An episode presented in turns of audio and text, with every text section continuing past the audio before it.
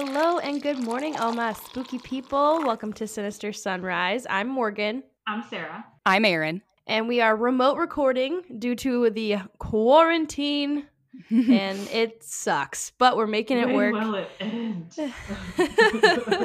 Trying. yeah, we're trying to make it, surviving, thriving, doing our best. Um, we are all in our in our homes using a remote recorder, uh, skyping each other so we can see each other. Um, Yeah. it's hard. I miss you, gals. Um, so close yet so far. Just let me I know, cry least- in my corner.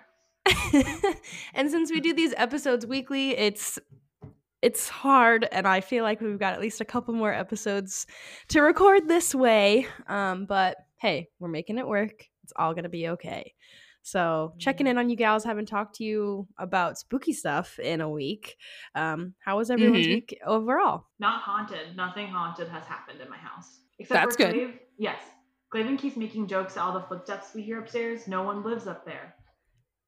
I've seen them. It's all in your there. head. Basically, he's making me turn into a girl in the yellow wallpaper. Did you ever read that short story? I was gonna say, what the hell is that? What, Erin? Have you read it? yeah, yeah. I think I have. I can't remember when, if it was college or high school, but I it sounds very familiar.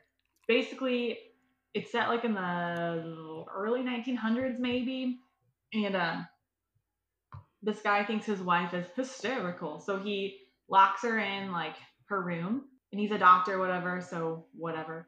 Um but she goes insane in there and she thinks there's a girl inside her wallpaper so she starts tearing the wallpaper out.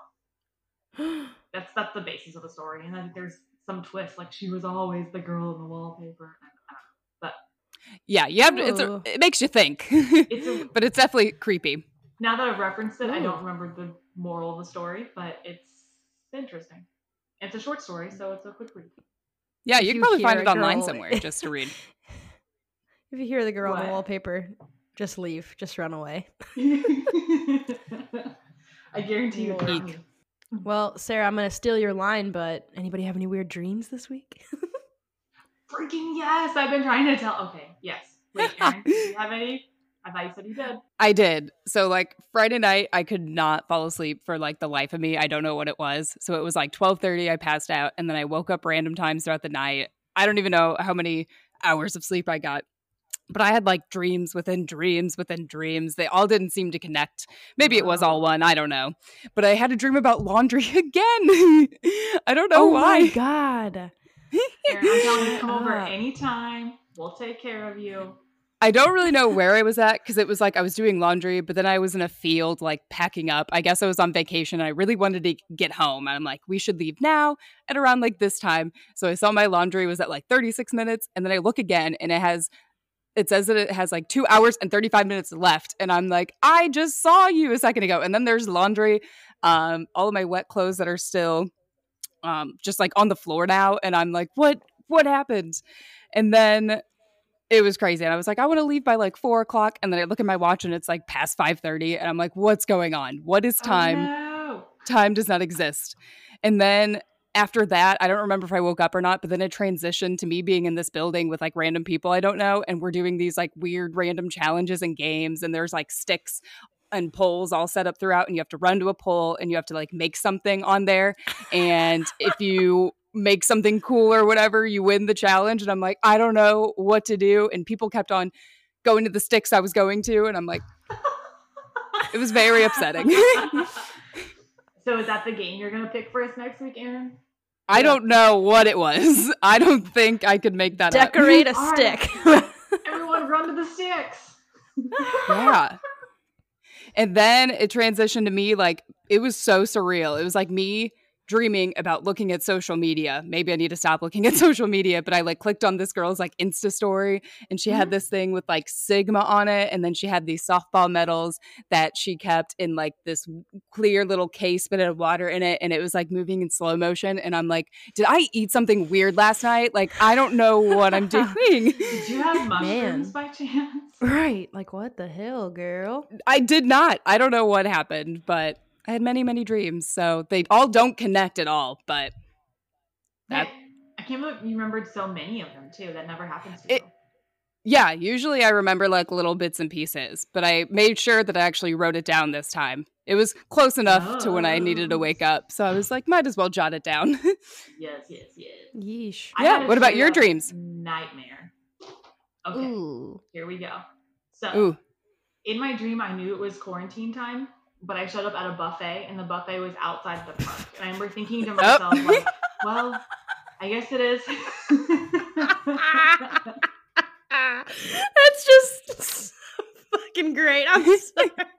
Okay, I'm here. I'm here. I'm It was here. like I'm the sorry. Golden Corral outside, I remember being like, okay, well, maybe it's like fresh air, that's less germs. Okay, I'm here for it. I'm here for it. I love the fried chicken. Let's. Oh my god. And like a lot of people were there, and I'm walking around, and then I realized I have stuff all over me, like I have food all over me, and I was like, okay, well, thank God there's outdoor showers. And so this, yeah, oh, just wait. And so the shower, it's like um, oh, what is that called? Like a like a podium type thing. A Uh-huh. pavilion. It's a pavilion, but it's raised a little Mhm. bit. But all the Mhm. sides are open. And I remember I'm taking all my clothes off, looking around at the families, like, I'm very naked. And I'm like, okay, well, you know what? Just do it really fast. Just get it done. Just get it done. And it feels like it's taking forever, of course. Like I can't move fast enough. And like people are looking at me because I'm naked in the middle of a buffet. and I finally, I finished my clothes on and I turn around. And this lady is looking at me so rudely. And she's like, you could have at least closed the curtains. Look. And she closed them. And I'm like, why wouldn't you tell me that? Like 10 minutes ago. Like I've been oh standing here. No. And so now I'm horrified. I'm like, you know what? Just go back to your parents. Like they're eating somewhere. We'll find them. And I'm walking and I get tackled by these two guys and they start pulling, um, is it horseflies, the really big ones? Yeah. uh huh. They start pulling horseflies out of my ears. Like, we couldn't let What you the get away. heck? Yeah, yeah. And I felt it. Like I woke up and I was checking to see if I had an ear infection. So I was like, what is this? And they, they pulled like Stop. two to three of them out. And finally he's like, okay, I think you're good. I think you're good. And I was like, oh my God. And I was like, I told my dad to check it. Like, I don't, I don't think you need to check anymore. And he's like, well, can I, uh, get your number? And I Oh, gave it to him because I felt so uncomfortable. I remember I looked down and I was wearing my engagement ring and he was wearing a ring. And I was like, okay, it's 314. Like, yeah. And then I woke up and immediately checked my ears. Barf. Nothing's in there. Oh my god. Isn't that insane? S- Sarah, I hate it. Ugh. Yeah. That's in my yeah, head. I did not like that one. Sorry, Like I thought I didn't like teeth dreams. I think I don't like ear dreams just as much. That has never Ooh. happened to me. I shall look up what it means on the next episode. Please do. Ugh. yeah, I am it's curious. something insane, then we'll. we'll. Anyway, Also, horseflies are freaking big and gross. Like, yeah. I'm so sorry for you and your dream self. Ugh, gross. I don't know. I mm, yeah. I remember I could feel it in my dream. Like it was so real. Oof, I have goosebumps. I don't Yeah. like it. Welcome to my life, guys. Ugh. this is why I well- talk about dreams and psychology. Yeah. I need help. Well, to fully transition, it's so funny that you mentioned phone numbers because that's what we're using to decide who goes first this week. So I was desperately looking up online, like how to pick who goes first, and it came up with all these like preschool, like whoever can run to this line quicker. And I was like, no, no, no, no, no. So um, whoever has like the lowest like digit at the end of their phone number will go in. We'll go in that order. Does that make sense? Is that fair? Ah, yes. I don't know. So I don't know your all's phone number, so I figured that was fair. I don't know them all by fair. heart. So like my Mine's phone number ends in a seven. Oh, Erin, one. I am last again. Oh my god, what is this? Like I, I even own game. right. What the fuck? Okay, so Erin has one, Sarah has six, I have seven. Glad there wasn't a tie. What? Okay, of course I'm going last. Anyway, so Erin, Sarah, me, pissed. All right. So with that, Erin, if you want to take it away. oh, yes, I will. And with, you know, quarantine going on and everything, you know, nobody really knows what's happening. I thought we all deserved a little bit of a pick me up story. So I decided Oh. I will do a true crime story that um, was on an episode of I Survived. So I watched an I Survived episode and then I also looked at an aware.org article too. So you guys ready? I am so ready for this pick me up story. Ooh. Mhm. I know this one's pretty good. All right. So on Friday, August 1st, 1977, in Jacksonville, Florida, Susan Gonzalez was at home with her husband, Mike. They live about 10 minutes from town, and while her husband was asleep in the bedroom, um, he had to wake up early the next morning, so he was already in bed. Susan was still awake and watching TV in the living room while waiting for their 18 year old son, Mike Jr., to come home. While watching TV, she hears her doorknob jiggle a bit. She looks at the clock and notices that it's about 12:40 in the morning and she just assumes it's her son. They had compromised and agreed for that night he could um, stay at his friend's house and play video games with his friend till like 1 a.m. So she thinks he's just home a little bit early. So since she thinks her son is at the door and just putting his key in, um, she starts to get up, goes to open the door, and as she walks to the door, she kind of realizes that she didn't hear her son like set his alarm on his car, so she doesn't hear that those like two beeps Beep beep. to set that car alarm.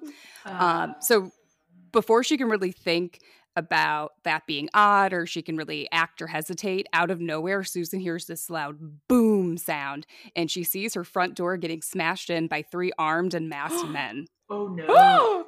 Before the men have fully entered her house, she runs toward her bedroom. And as she's running, she hears one of the men yell either lay down, ma'am, or get down, ma'am. But she continues to run to the bedroom where her husband had been sleeping. One of Is the intruders actually? I think so. he Good seems like a bit of a lord. heavy sleeper. That's what I would say. Okay, Damn, continue. boy. I'm jealous, but continue. Yes.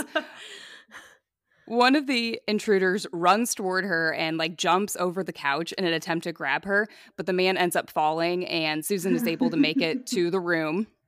Safely. bitch. Mhm.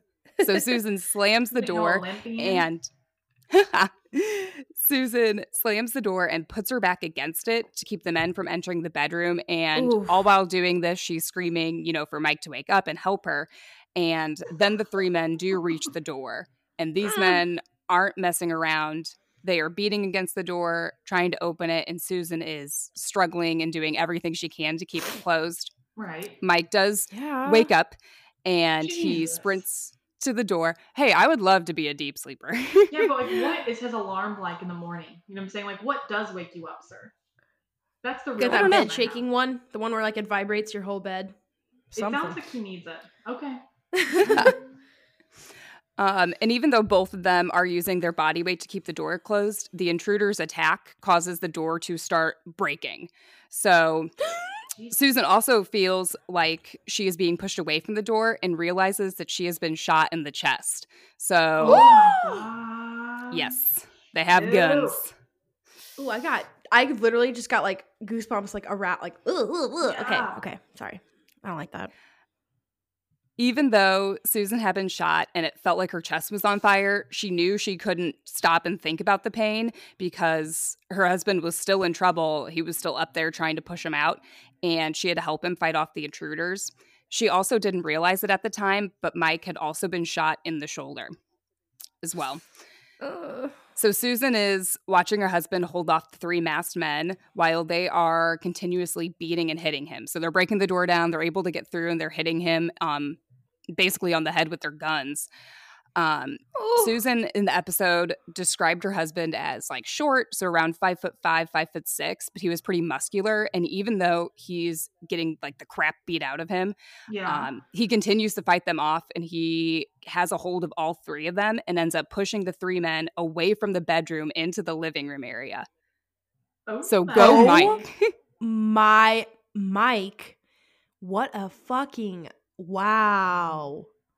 I hmm take back my Alright, mean five, six his gentlemen. sleeping. He may be a adrenaline, deep, heavy man. sleeper, but yeah. or he's really just took over. recharges in his sleep. You know what I'm saying? I Like, mean- he's an energizer bunny. Go, go, go. Right. I mean, regardless of his stature or like, I mean, he could have been five six and you know weightlifted every day. Th- One i- severely injured person against three. Right.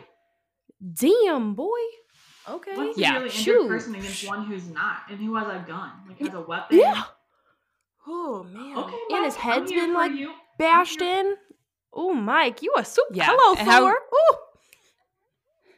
And mhm. I'm not a heavy sleeper, but even just to wake up from it and be like, what the heck's going on? And to quickly get up and just act, just pretty cool. Yeah.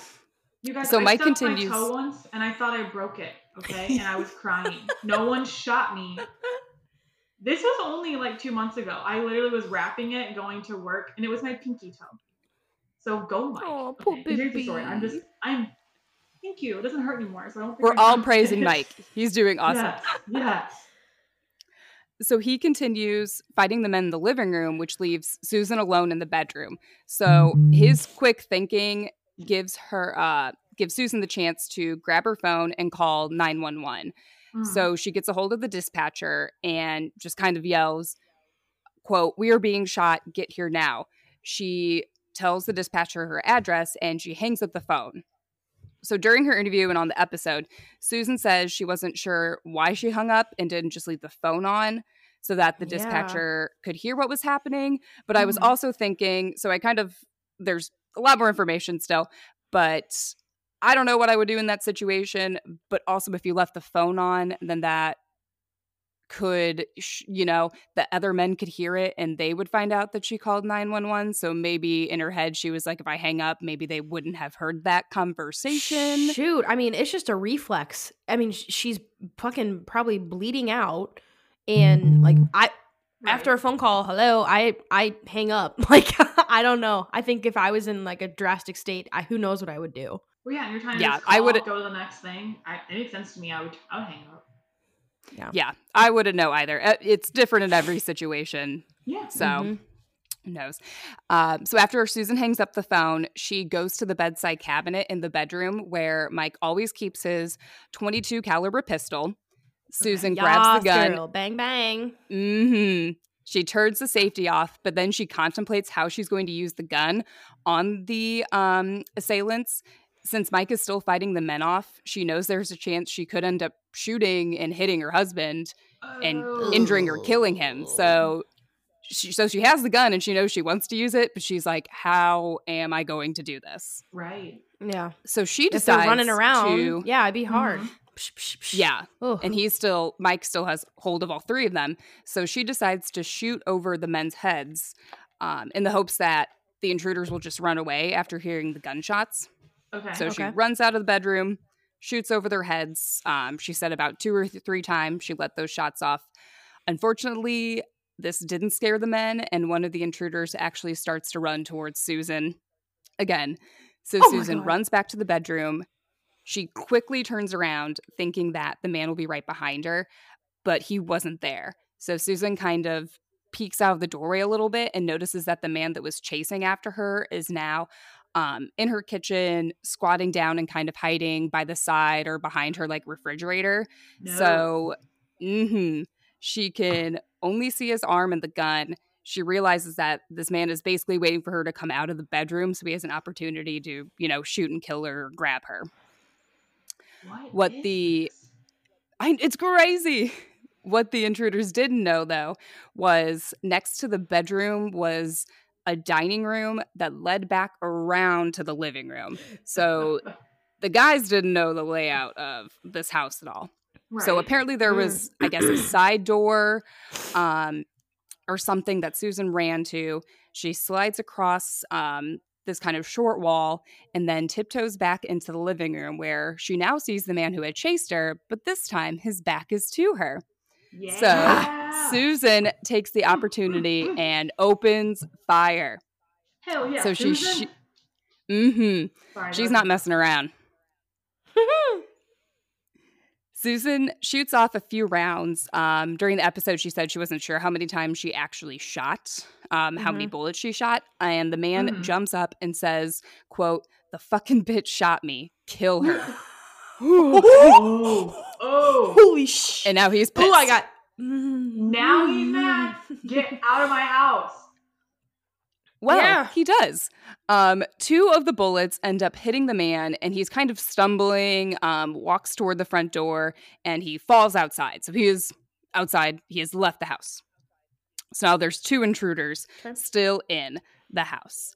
She looks in the living room and notices that one of the intruders now has his gun aimed at Mike's side. and he pulls the trigger. So Mike drops to the floor. He doesn't cry out or move. And at that moment, Susan thinks that she has just watched her husband die. She- you say his side, do you mean the side of his head or his body? Uh, his body, sorry, his torso. Okay. Okay. Your heart's Yeah. still there, but okay. hmm okay. She aims um, her gun at the man that shot her husband, pulls the trigger, but the gun is out of bullets. No, Oh, I was scared of that. A. No. Yes. So Susan spins around yet again to run, and the gunman shoots her in the shoulder when she turns around, which this bullet does end up passing through Susan's chest and collapsing her right lung. So now she's, I mean, she already has that shot in her um, chest as well. So both her and Mike are very seriously injured um, from those close gunshot wounds. So Susan then runs back into the bedroom, slamming the door behind her again. She notices that it's become pretty quiet in the living room, so she doesn't hear any noise, neither from um, the two intruders still in the house or from her husband. Mhm. So she's in the dark room. She's praying for her and her husband, questioning whether her husband is alive. But she Oh. knows she can't just go and check because since she doesn't hear anything, she doesn't know where the gunmen are. They could still be in Right. the room, in her house. She also begins to take note of how much she is bleeding, and she isn't sure if she's going to make it out alive. So she's just Oh contemplating all of this. She's praying. couldn't I couldn't imagine this. Erin, and at guys- what point No. is this uplifting? We will get to it in a moment. oh, But at this Oh, moment- Lord. So I'm watching this episode and I'm like, what the heck? This is crazy.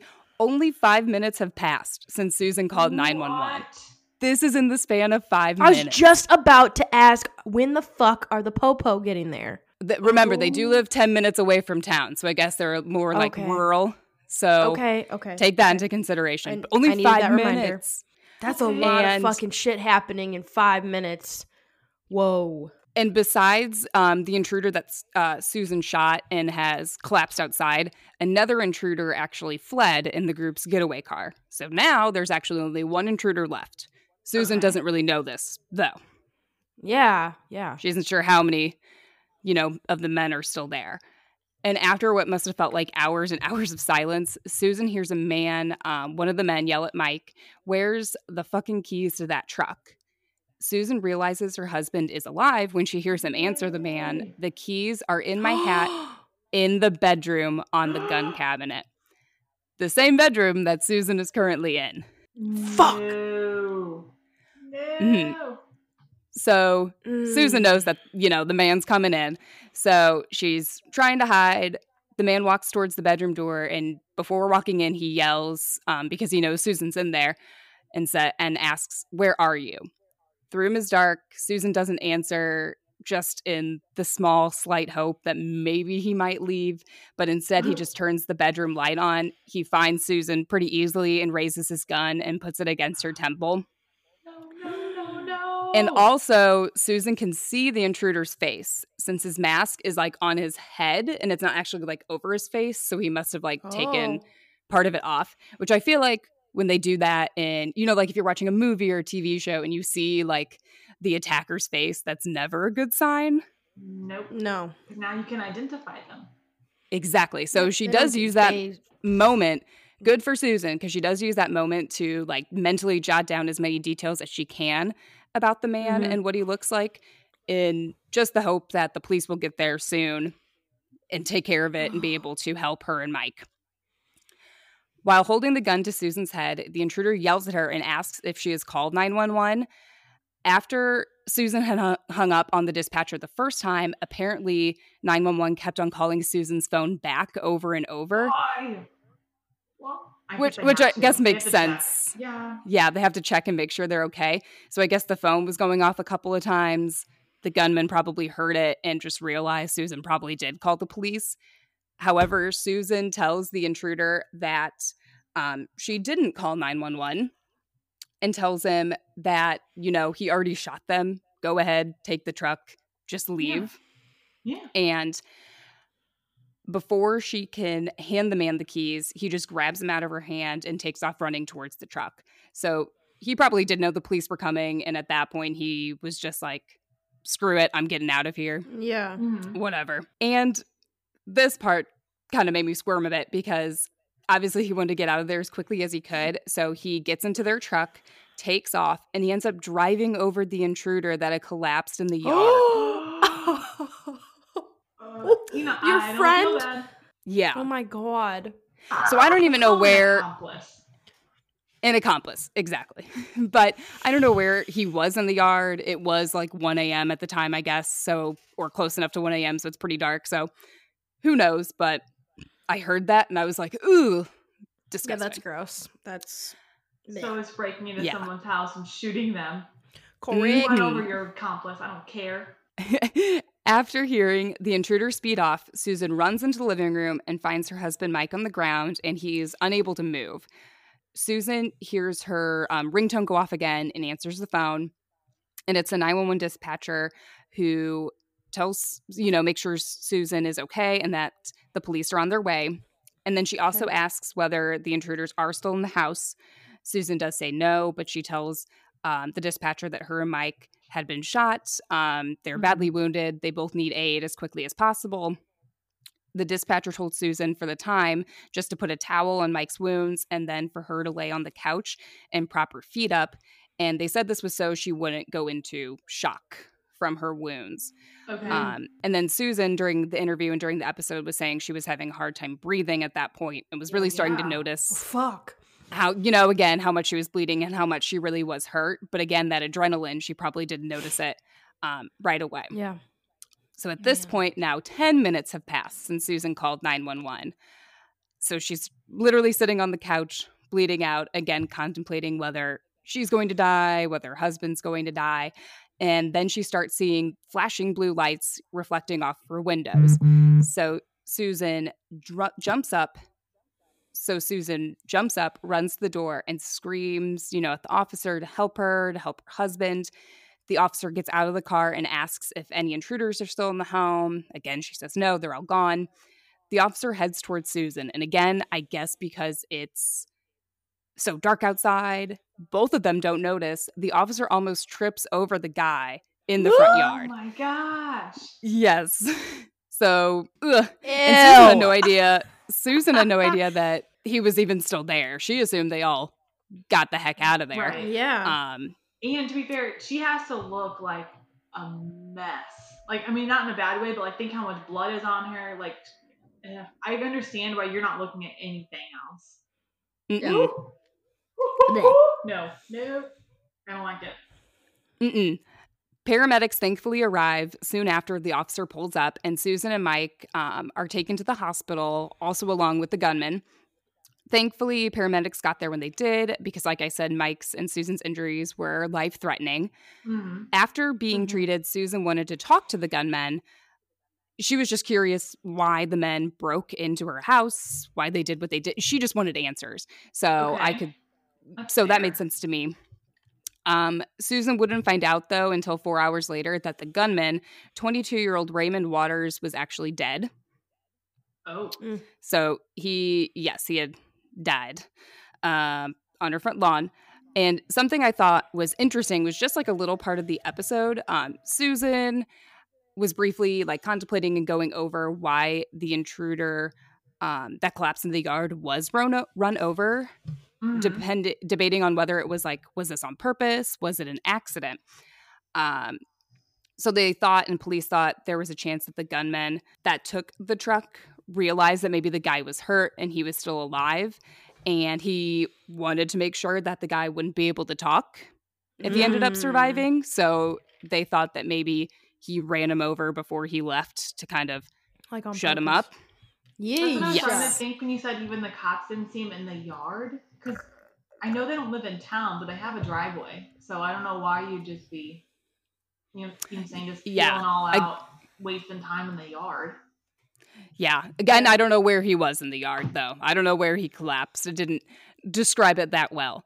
Um or it could have just been an accident like Susan had described. It seemed like the guy knew that she had called 911 and he wanted to peel out of there. Maybe it was really dark. I don't know how well lit it was and he just flew you know, flew down the road, peeled out, and just ended up running him over. So Uh, their Susan, son's gonna come home to this. it didn't really mention that. I was gonna ask where the hell's their kid? That's maybe he stayed out later than they decided. I don't know. It didn't really mention when he came home. Um, Mm-hmm. That on the episode. Parents. Sometimes it's good when your kids are late for curfew. That rare, rare occasion. Hey, Yes. So whether it was on purpose, whether it was an accident, no one really knows. Susan thinks it was more of just an accident and the, she thought the guy just really wanted to get out of there. An autopsy was later conducted on the gunman, which confirmed that the bullet Susan fired off was what killed him, um, so not being run over. And Susan was very, very upset about it. Well, yeah, Um, just with big- yeah. Yeah. I mean, with her beliefs too, but also that, like, she knows she did it in self defense. And in the episode in the er- interview, she was talking about how a lot of people have been like, well, you did it in self defense. And she's like, yes, I understand that. But I also have to live with the fact that I shot him and I killed him. And Yeah. this man has a child. And what if this child one day comes up to me and asks, asks me why I did this? And then I have to be honest with that kid. You know, she's she took a Yeah. life and that's something that i think shouldn't be Yeah. taken very lightly even though that guy did something you know horrible Right. to her and she did do it in self-defense that's still something she has to live with so that kind of i don't know it was very sad watching that and how much it obviously affected her Well, yeah. I mean, regardless of why, it's still like a heavy weight to carry. You know what I'm saying? That is Exactly. a life. Yep. Yeah. exactly um and it definitely seems like it still uh, you know affects her to this day after susan and mike were treated they both gave police descriptions of the three intruders um, descriptions as best as they could. The police immediately began to search for them. Within an hour they found mike and susan's truck less than three miles from their home. Um, it was empty. There wasn't anything in it. They didn't find any dna or fingerprints on the truck or in susan's home.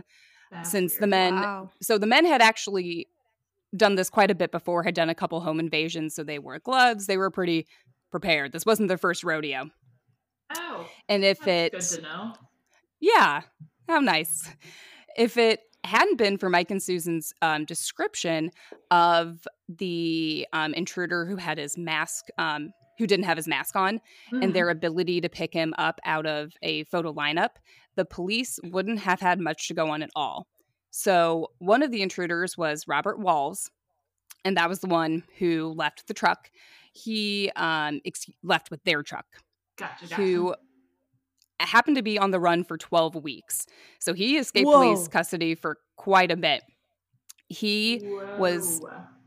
hmm He was finally caught near Orlando when a nurse who had treated his injured shoulder recognized his picture on the news and um, called the police. Walls was 22 years old and had prior convictions for drugs, weapons, other uh, weapons violations, burglaries, and thefts. He had recently completed a prison term for car theft. And with other like gangs and other groups he had been in, he may have been responsible for as many as 70 home invasions in two or three Whoa. counties. I'm sorry, you Again, said seven zero? his- Yes, 70, Whoa. seven zero home invasions. Where does he find the Damn. Time? And he's only 22. That's sad. Uh, that's so sad. What a bad life for you. Oh man. Ugh. Yeah, I don't know their reasons, but anyways, he was Ugh. caught. Walls was convicted of second degree felony murder because Florida law allows someone who was committing a felony during which someone else is killed to be charged with their murder. Um, and he was also convicted of two counts of attempted first degree murder against Susan and Mike, armed robbery, and armed burglary. So he was sentenced to fi- uh, five, excuse me, life terms, full life terms, and is required to serve 100% of his sentence. So he is not getting out of jail. Wait. No parole for And- you, boy. Wait a second from Sarah. Mm-hmm. Uh, okay, so the guy that got caught, he's one of the three, right? Yes. But he is being charged with the murder of the guy from the front lawn. Yes. Mm. Even though he didn't do it, but because he was part of this. Yep. Oh wow. It said you- Florida law, yeah. and I don't know if it's still the same, allows someone who is committing a felony during which someone else is killed to be charged with their murder. Wow. Okay, That's Florida. Damn. That's that's Okay. wow. And They now put- and like also in They got him for a lot. that- yeah, and in that turn, I mean, Susan now has to live with that also. That's what I like was thinking. And Florida's a stand like, your ground state, isn't it? Say that again, Sarah. Florida is a stand your ground state. Does that sound correct? I mean, it's Florida, so yeah. It- I think they I feel like it is. I think they're yeah. So I mean, I don't think she would have gotten that much trouble anyway. If I'm being honest with you. no. Yeah. But yeah. Well, it does Morgan, say- saying, yeah, she has to live with it. Ugh. hmm Yeah. She um yeah, I did mention the episodes and in the article I read that she used to not be, you know, a pro gun type of person, but now she is because of that incident. So um it. yeah. So whenever she gets the chance, she kind of, you know, talks about her story and how that um just helped her in that situation being able to use that gun that was there. Um the getaway driver from the night, so the guy who left and took the car, the getaway Yes. driver was found to be Louis Wright, who received a five year sentence for armed robbery. And then during the episode, it said that he only served three and a half years in jail. So I guess he got out early for Mm, whatever reason, parole, good behavior. I don't really Good know, behavior. Mm. Is this because he left before the guy was killed? I don't know. He It didn't- I mean, Explain much. Okay, Yeah, okay, I'm just playing devil's advocate, but how is it fair that one guy in this felony is charged with the murder, but the other one does not? right. I don't know. Sarah, God life damn it, isn't fair. Florida. God damn it, Florida. Mom and Dad, are you happy you moved there? You shouldn't. be. it's not safe. Isn't there a lot of crime that happens in Florida? Like, Girl, it's a joke. Yes, like if you like there's like that whole thing where it's like if you type in like Florida man and then like the day of like your birthday, it'll like any day, it'll come up with an article of like Florida man gets, you know, accused of like stripping an alligator of its flesh and eating it in public. Like crazy Uh huh. crazy ass shit. Did you do the one? Did you do the same one, but you had to put in like alligator, like Florida Yeah. man alligator, Yep. and your birthday? Mine was Florida man throws an alligator into a drive-through, like into some like not a McDonald's one, but some drive-through. I What? died. No! Oh my Hell god. yeah. Sarah, you Hell have to do it now. Okay. We'll take a I break so you can look yours up later. I will. I'm just gonna It was finish so my mom and say nothing else. Like, are you, like, please? They just started locking down for the virus, by the way, Yes, they did. It's ridiculous. What? just now. Yeah. Damn. And I was Mm, like, oh, okay. those spring breakers, and I was like, no, mom, I don't think that's exactly what happened. No. Mm-mm. Okay. Mm. Okay. Continue, continue. so after being treated after the incident um, susan suffered from very severe trauma she talked about how difficult it was for her to walk even just through her front door um, like when they got back the damage was all still there so yeah. she could see everything that had been done to her house she could see the blood that was there the bullet holes all around her house They didn't Um, send in a crew to take care of that? i don't know how that works i They're mean they usually like when there's like a big like from what I've seen on uh, maybe it's state law too, but there are people who like it's specific I guess it's more if someone dies unexpectedly in your home, but like there are crews who go in and will take everything out. Like Mhm. if someone passes I don't know away in their bed, they take it all. Yeah, and I don't know if it was just because they had that. I mean, they did have a trial later on, and it was a Yeah. case, so I don't know if they had to just take like leave it. the Ooh. evidence and then leave it. Um, I mean, they it said that the police did go in and like I guess take some of the bullets or whatever, but they were still the bullet holes. Um, things in her house have been blown to pieces. Like there were holes in her microwave, there were holes in her freezer, her Oh. refrigerator. And then Oh, she even said freezer. that, yeah, she even said she found bullets in her freezer months later. That so there were like holes in her freezer, but I guess the police didn't find like all of the bullets. And I'm like, what a horrible reminder! Just one, months later to open it up and be like, wow, just ugh. Because you know, she, I thought that was crazy. I deserve this bowl of ice cream. It's been a long day, and then you find the reminder. No. Ugh, Okay. no. As if she doesn't think about it enough every day. Like, okay. Yeah.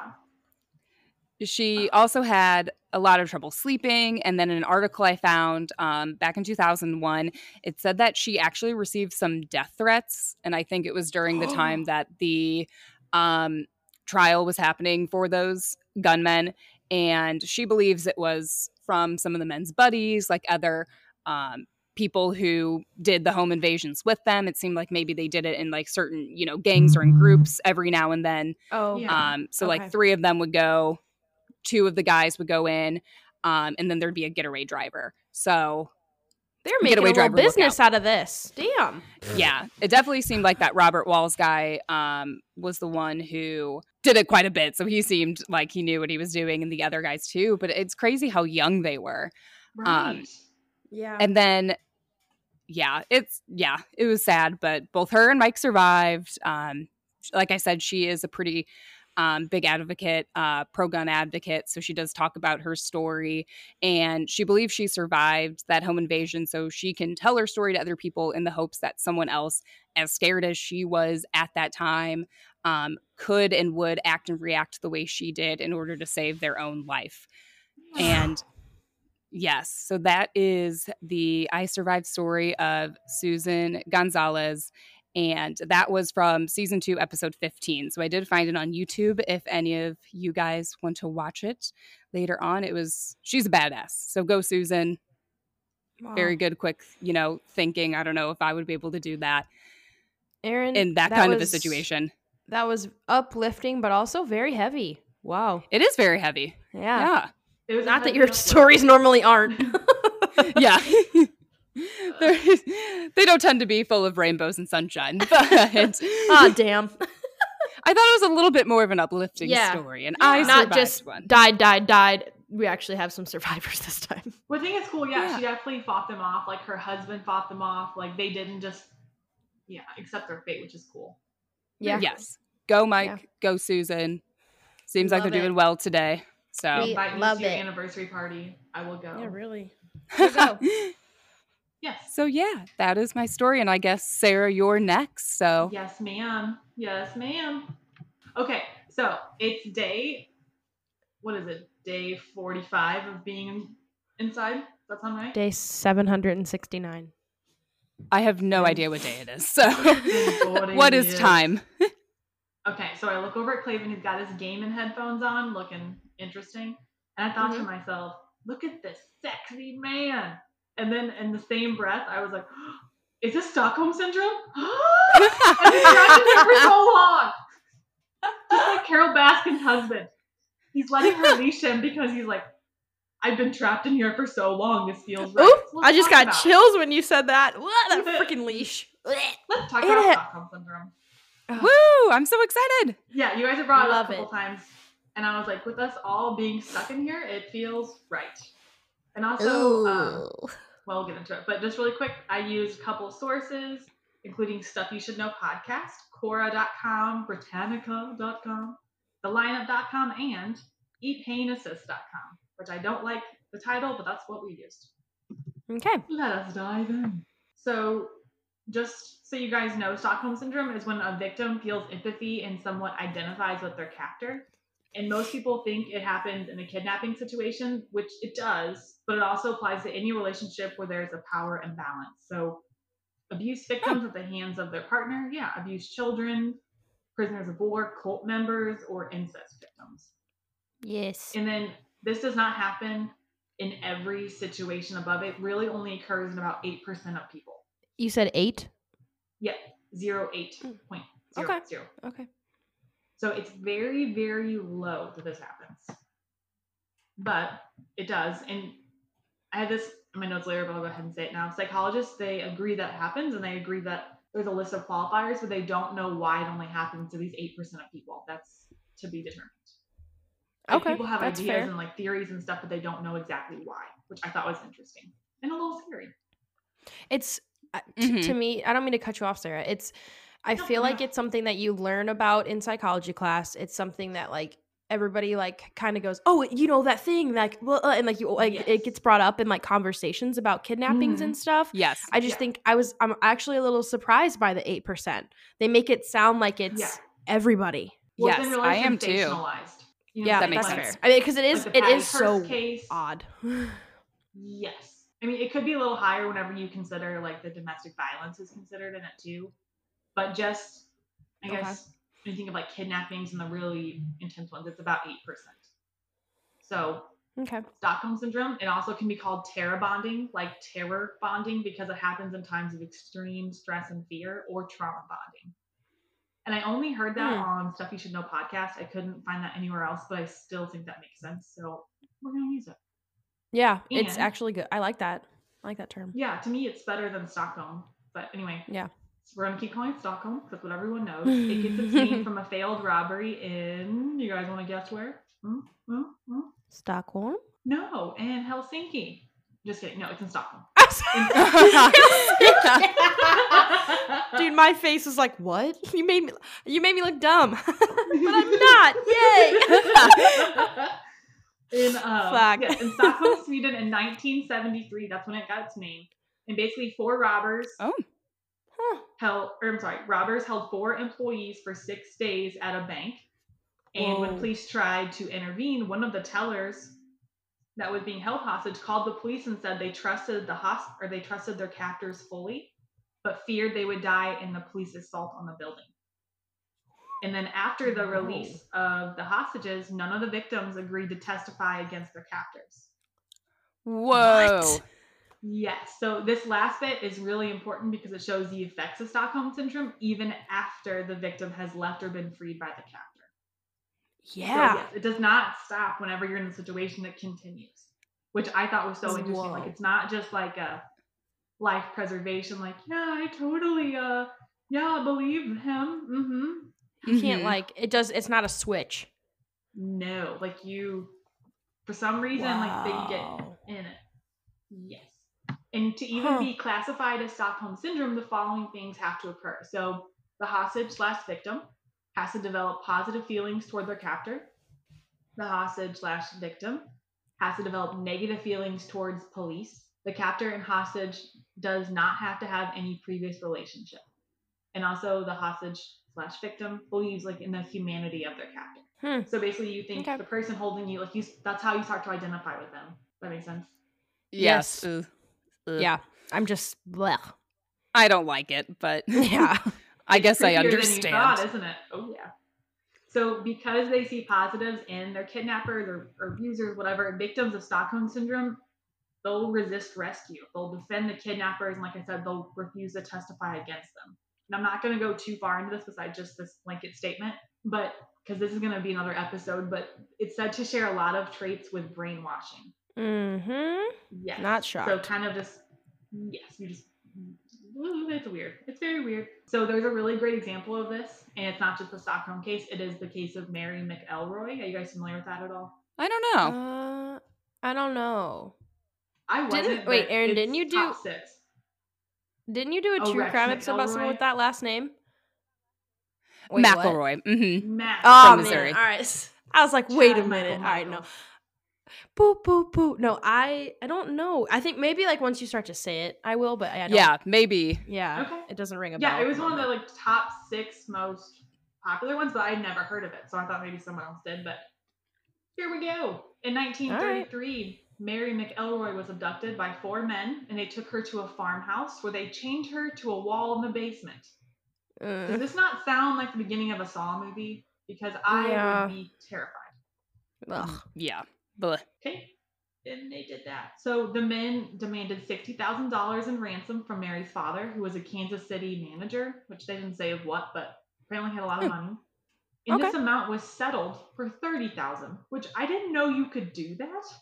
I didn't know you could Uh, do I didn't know you could. barter so they were going back life. and forth. yeah, like bartering over how much she's worth. Give us fifty thousand. Mm, make it thirty thousand. You got a deal. like, How about I give you what a happened. thousand and then you can keep her? like what the hell, Dad? yeah. Anyway, so Uh. he settled and they he paid thirty thousand dollars, um, which two days later. So she was only abducted for like twenty nine hours. They said like it wasn't that Hmm. long. Um, maybe it's thirty nine, but still, it was under two days. So her abduction ransom was paid and Mary was returned. So it only took about a month for them to find three of these four abductors, and they all received really harsh sentences. And Mary publicly was riddled with guilt. She even asked the governor to reverse the sentences, What? which obviously he did not do. But throughout their imprisonment, Mary stayed close to her captors. She visited them in prison. She brought them gifts. Yes, yes, yes. Ugh, yes. That's so Yes, yes, yes, fast. And this is really dark, guys, but Mary committed suicide in 1940, and her note read, My four kidnappers are probably the only people on earth who don't consider me an utter fool. Did she know any of the guys that Beforehand? kidnapped her? Nope. What? That's That crazy. ha- I can't get over that she was like you reiterated it like less than two days. and how old was she? I'm sorry. Did you say how old she was? I did not. I don't know. I'll let you know. She She, was was, a old baby. enough. Like she was like a teenager, early 20s. She wasn't a child. Okay. Yeah. Okay. I was just curious. Sheesh. Yes. I'm oh, I like I, I don't even think I know would know someone well enough in two days, even if it was like a choice to be hanging out with them for that that short amount of time and like talk the Mhm. entire time. Let alone Well, she said they were nice to her. They gave her flowers. But still, okay. I don't know. On Love is on Love is Blind, it took two people four days to get married. So Oh I guess oh anything's God. possible. I don't know. Yes. Way Ugh. to bring that full circle. Yes. right on back. So, you know, what would have to happen with you guys to side with your captor? You know? I you hope think you could? that would never happen. I mean, if they gave me like a million dollars, maybe I'd be like, okay, maybe we'll be buddies, but like a little Orphan I- Annie situation. I got it. I don't know. One single flower. No, I'm just kidding. Um uh, I mean, yeah, I, that's a hard question because I don't know like the circumstances of why I'm kidnapped. Mhm. But I mean, if they just kidnapped me and didn't hurt me, I don't think I'd want like them to like die for that. Just as like a Mhm. humane perspective, but right, like right. I could, I can't, I can't imagine my brain being like, oh no, they're okay, like they're fine. I trust them. I can't. Okay, so we're what? Especially complete strangers too. Like I don't I don't yeah. I mean, don't I get me can't wrap my head around it. Yeah, don't get me wrong. I'd definitely be the person that's like, oh no, I really trust you. Oh, I'm so glad we're Yes, friends. And yes, the second I'm out, I'm like, this mother trucker. like, no. so more of like a survival thing, you think? oh, absolutely. Yes. Okay, that's fair. I think that's what most people do. But so according to epainassist.com, any of these reasons are what have been um, claimed by victims to be reasons for the Stockholm syndrome. So if the captor keeps them alive as a kindness or shows them any kind of kindness, so just like with Mary, if the flowers, um, if the kidnapper treats the hostage sympathetically and the victim is provided with a good environment, and this is usually because we expect kidnappers to treat people harshly. So when they don't, it creates a sense of empathy and like, oh, you must be a different kind of kidnapper. Like, oh, I must not understand. That hurts my stomach. like, It literally. should. Um, if the victim is isolated from the external world, which means the only way this victim is getting their information is through the kidnapper's views and world, well, views of the world. yeah. Which this is what happens a lot whenever children are abducted and held for a long time. Like I almost put in the example of um, the Shawn Hornbeck case because that's Yep. Yep. kind of an Mhm. example. Um, anyone not from St. Louis, I think it was in 2002, Shawn Hornbeck was abducted when he was 11. That was a big one. Yes, and he was held for a long time. And then four years later, Ben Ownby goes missing, and they were both found at this terrible. His last name's In Kirkwood, in a Kirkwood Devil- apartment. Michael Mhm. Devlin. Devlin. At Yeah. His house. You ready for some fun facts? He delivered pizza to my house once. Ew. Oh yeah, he worked for a Domino's or a Pizza Hut. Imo's. Imo's. Wow. And actually, I know uh, Shawn Hornbeck's aunt very well. That's She's so a good friend of my mom's. But yeah, like they even said, like he was allowed to go out shopping on his own. He had a girlfriend. He had Yep. access to the internet after a while, and they kind of cite this as a. So I guess I'm gonna talk about it anyway. They cite it as uh, Stockholm syndrome just because he was allowed to do all these things, but he still remained loyal to Devlin. Like he was never gonna go to the police, and he said it because he was so scared. Like in the beginning, Mhm. there was so much pressures and like yeah. Yep. So Yep. yes, you give no access to the outside world in the beginning, and you become solely reliant on this one person. Yeah. I mean, Um, especially when you're innocent like that, you I feel like like when you're a kid, you trust your parents, so it's like mhm. it's an adult. I gotta trust them. Like, ugh, Well, so I don't remember the name of the person, but there was a girl who was abducted when she was young, and she was with this person for like ten years. And there wasn't locks in the windows, but he told her and convinced her they were all booby trapped. Like she couldn't get out, Oh. but because she was so young and she believed it, and she was terrified. Yeah, she did get away eventually, but Good. Anyway, some more things that contribute to this is some victims develop a habit of trying to please their kidnappers, and this usually occurs in women, and not just because women are nice. They, they don't really know why, but basically, you can see that it's better to make your captor happy than to have him angry or her angry, just because it makes your life better. It's kind of like a survival thing, but then over time, this becomes a habit, and you start Yeah. going out of your way to make them happy which is not good. No. Mhm. Um, also, when a victim is complete, completely dependent upon their captor, this is back to the Shawn Hornbeck thing. I mean, more so than life and death, but for food, water, sleep, roof over your head, these victims they start to feel helpless. Like they have no other option than just be solely reliant. Yeah. And the last one, I didn't find this anywhere yet again, but from the Stuff You Should Know podcast, and they brought up that the human need for connection is super strong. So if you are dependent on one person, it's the only person you see, it makes sense that you would become attached to them just out of that psychological need. Yeah. Yeah, that makes sense. I mean, depending on that person's or that child's or however old they are, their home life, and then if this person is being nice to them and telling them the things they want to hear, Yes. I yeah, I guess that happens. Oh, it's just so weird. Yes, and they can, you know, twist things. Um, and most of the ones that have been studied would be the abduction cases or the hostage ones. Mhm. which both would be very fearful, very tense. Like it makes sense why your brain can't figure out what to do, and it might just go ahead and latch on. Like, okay, this is our reality. This is what we're doing.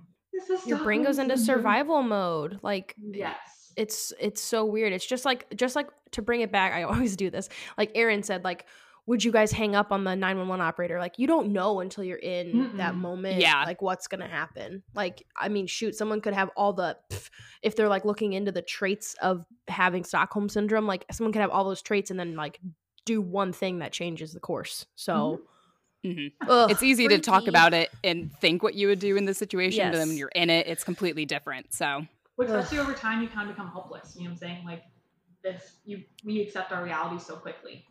Yep. yeah, But even like the case of the girl who said um, the windows were booby trapped or whatever, she did see an opportunity to leave, and she did eventually. But she still stayed close to her captor. when he was in prison. Yeah. There's one. he- Uh, I think he killed himself, and she felt really bad about it. There was So a it- story. I don't.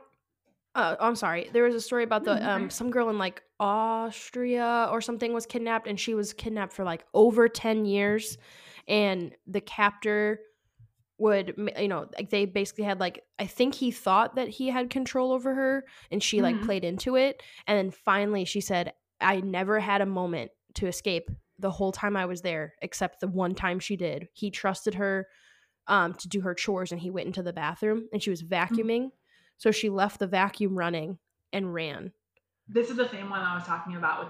Okay. This is what happened. it's oh, it sounded nice. like it. Yeah. Yes. And so she like that's and then yeah, he killed himself when but before the police could get there. But it Yes. I I that's I heard that story when I was young and it stuck with me so hard like god, what a survive like wild. Yes. Just wild.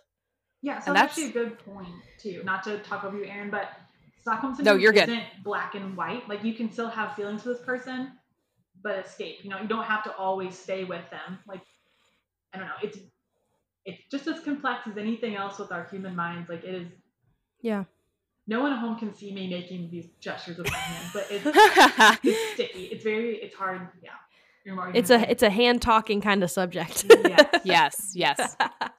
especially the amount of time that we have. Um, so once someone is out of these situations, the best way to help them cope and to break the mental ailment of Stockholm syndrome is to seek medical counseling by psychiatrists and also to have love and support from family members and friends. So patience is the best thing we can give to these sufferers. They're not gonna just snap out of it overnight. Um, yeah, just always give them patience and love and caring which patience is also something you can give to everyone. Um, you never know what someone is suffering with, so always be good to yourselves and be good to those around you, especially because right now everyone is stuck inside and we Mhm. need love and attention and caring.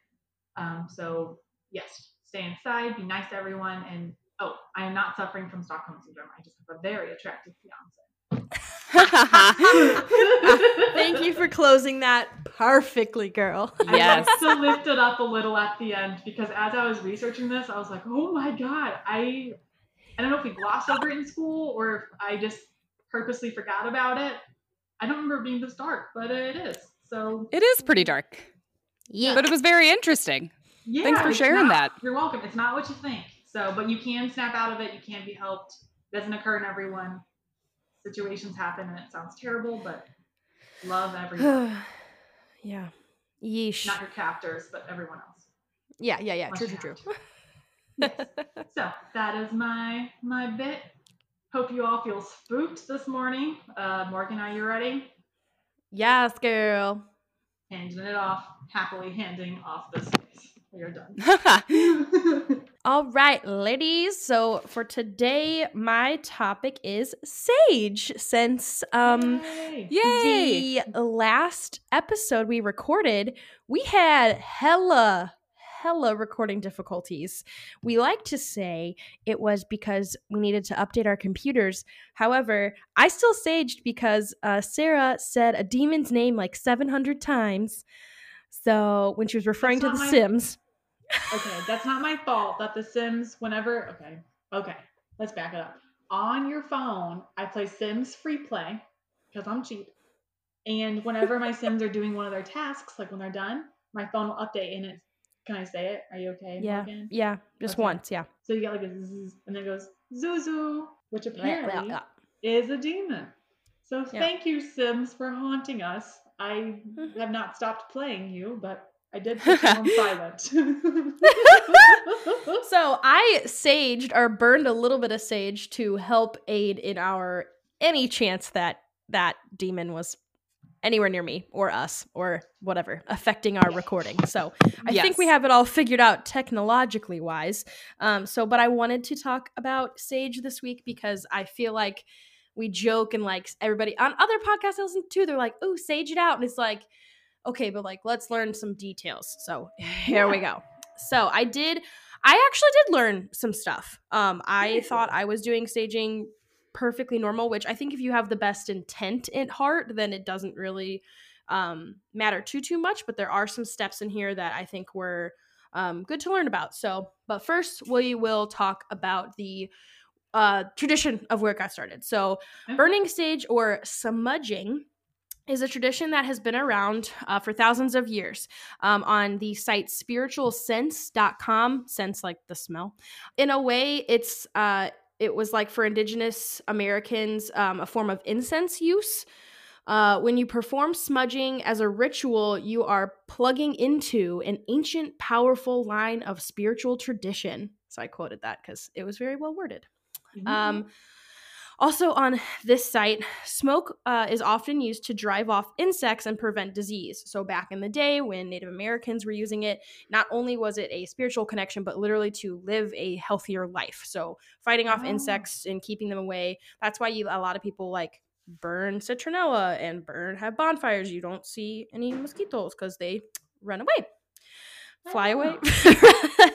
they run away. I'm dead. Use their little fly legs and run away. Yeah. yeah.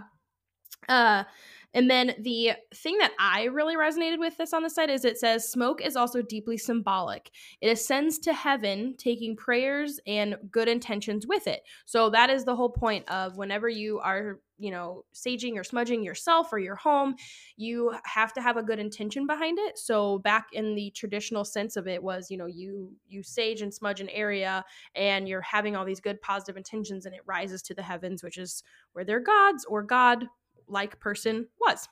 Mhm. Um so for those of you who don't know like visually what sage is, obviously it's like a leafy green herb. You can see it in any grocery store, but the ones that are used for saging and smudging are usually dried and wrapped with other herbs today Mhm. and colorful string.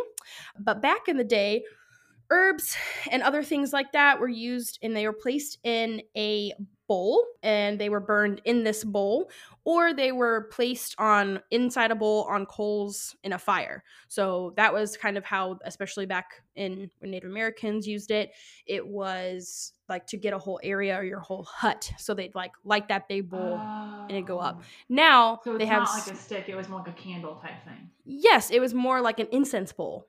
Um, Okay, basically like your bowl of potpourri, psh, light it up. so, but now the sm- like the smudging sticks are used for convenience, literally. So sense. it's also easier to travel. So if you're using, if you're saging or smudging like your whole house, like it's a Mhm. lot easier than carrying around a hot bowl around your house.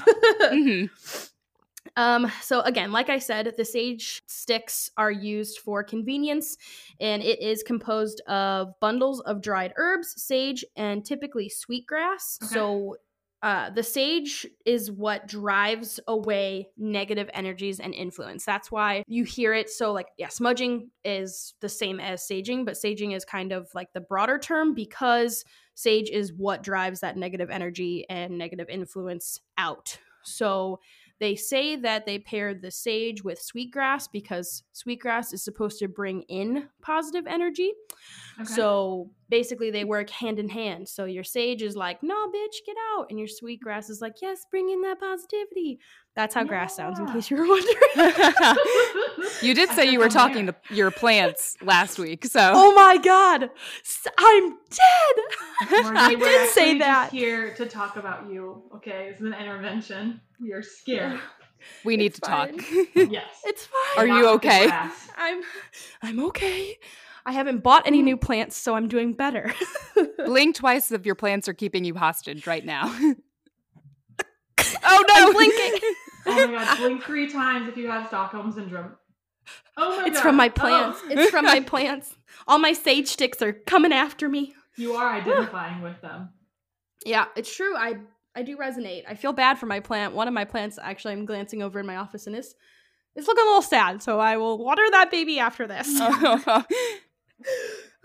okay. Um there I looked I looked on like three different sites. so, uh one of my favorite sites that I did find is called Well and Good. So, I have I'll, I'll link we'll put all these links in the description cuz um Mhm. some of them I there's a lot to read. Um so, put those there so you can look up for your leisure. Um, I'm just going to quote this because it was, again, very well written. Mhm. Uh, cultures around the world have believed that a person's energy is like perfume. Once you come in contact with someone else's vibes, good or bad, they tend to linger for a while. I really, really liked that, and I personally resonate with that. I am mm-hmm. someone who I'm a very positive person. I try my best to be peppy and happy all the time, but if I'm around someone who's negative, I feel nasty. Like I feel like drained. I don't like it. So it's Yeah. I thought I, I thought that was a perfect quote. Yeah. I when I'm around people who I enjoy their company, I feel like this is most people, when I I can't fake it. I try my best, but like if you're negative, it affects me personally so much. And I hate that, but yeah. So the well and good site, it, I got it. it. I was feeling it. Makes you feel well and good. Makes me feel well and good. So, and I also like this quote the best time to sage? Whenever you want. Yes, yes, yes. I feel like a lot of people say that they sage when there's a change in their life, either negative or positive. Basically, I boiled it down to if you have a new job, you have a baby, you get a new pet, you do spring cleaning and you're moving a lot of things in your home, you know, Mhm. organizing stuff. Basically, anything that kind of like shifts your energy field, changes your positive or negative energies within you. Sage it out, man. Just go for it. Yeah. And let's see. duh. Oh, I, like I said, I think I thought I was saging like a boss. Really, I was saging like an amateur, and I'm a little disappointed in myself.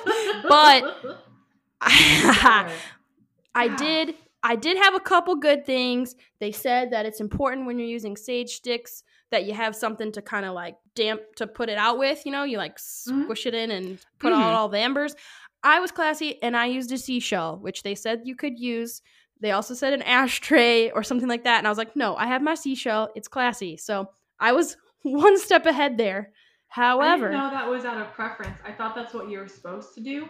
Like I saw you with the seashell, and I was like, "Wow, that's cool!" Like air signs, water, on Earth. I mean, I just I took an I- extra step and was like, oh, that makes sense.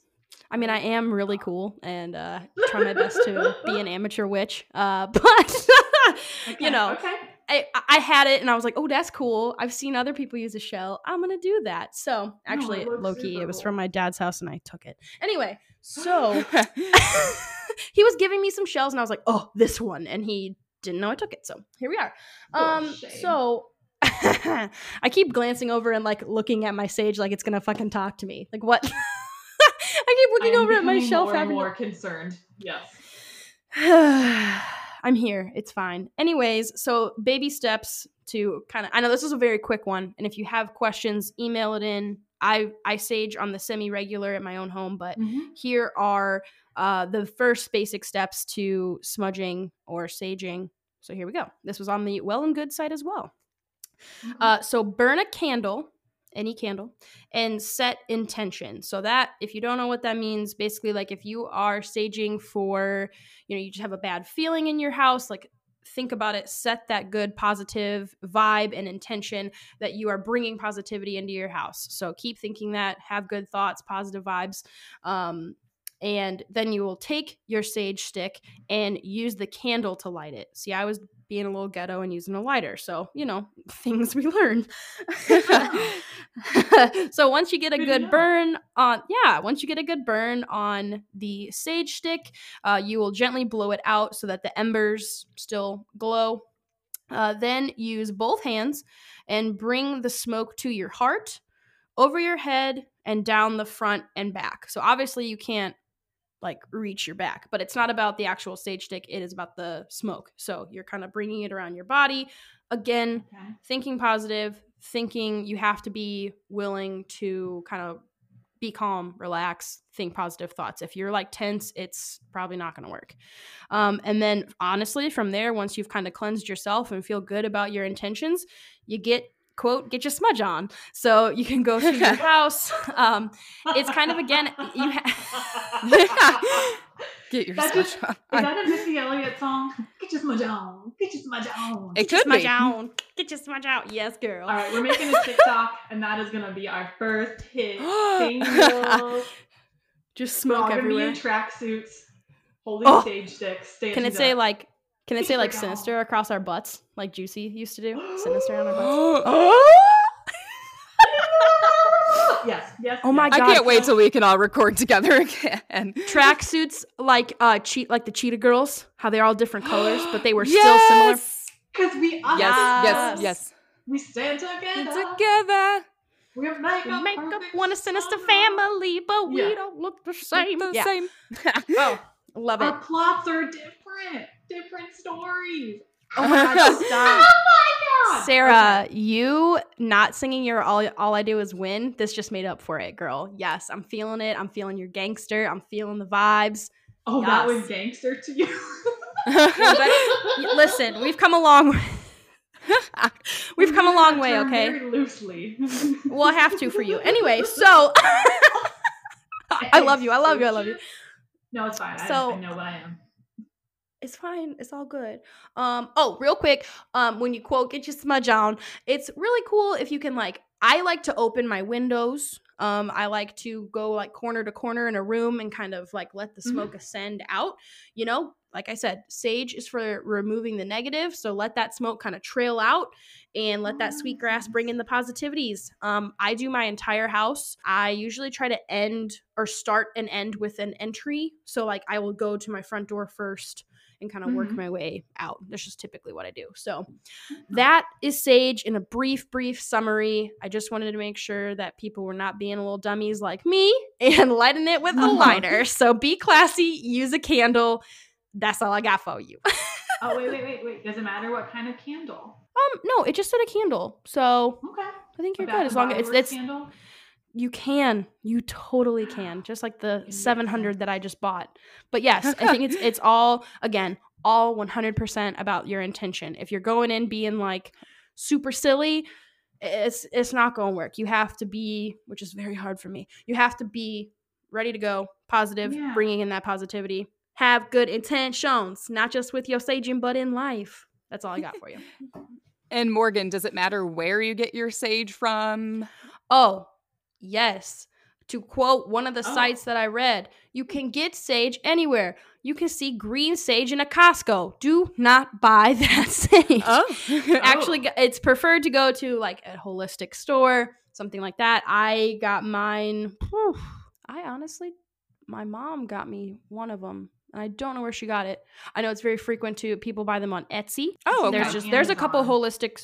Holistics. Yeah, there they are on Amazon. There's a couple holistic stores. Um, not to triangulate my location Yeah, at all. like, uh, what's your address? in that general area, in that general area. Um, yeah. So stores like that Okay. tend to have the best of the best. Um, again, I I could go into more details. I I would have to research more, but there's way there's different some there's different types of Mhm. sage. There's like white sage and Okay. white sage with this type of herb, and everything has a different intention, much like gemstones and things like that. So if you want to go Mhm. full fledged, you can do a lot lot more research on it but wanted to get the proper protocol in place for people who wanted to know. yeah. So Cool. that's cool. My brother, um, he's in college in Ohio, and he just moved into a new house, and it's haunted. Like they hear footsteps and doors opening and closing all the time. And I was like, "Oh, Yes, Zach, I'm so should like excited. sage." Yeah, I was like, "We should sage your house," and he's like, "Absolutely not." I was like, "No, it's good." And he's like, "Well, no." He's like, "This ghost isn't mean. Doesn't bother us." He's like, "We'll just leave it." Oh. Well, that's Yeah, the thing too is like thing. yeah, and and and I don't think saging is to is necessarily to remove anything. It's just like Oh, I thought it people like I've heard in the past too when there's a super negative spirit or like and you can't sage or whatever like I've heard I've read scary stories and things where parents will like if the kid is scared of a ghost, they'll say like, "No, you are not allowed to speak to them. You are not allowed to interact with this person. Like you can coexist here, but you are not allowed Yeah. to speak to my child." And like the ghosts if they're not malevolent, they usually listen. So I think even if he if he felt a negative presence and wanted to sage, he wouldn't lose that positive, you Oh, know, that's spirit. cool.